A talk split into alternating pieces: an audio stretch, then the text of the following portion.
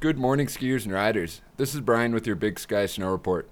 We picked up an inch of new snow last night, and, well, yesterday was a rather complicated system. Eight inches of snow fell on the north side in the last 24 hours, and three inches has fallen on the rest of the mountain. Today will be mostly sunny with increasing clouds in the afternoon. The temperature will rise to a high of 20 degrees. Winds will be out of the west southwest between 10 and 15 miles per hour with stronger gusts possible. Think snow, and I'll see you on the mountain.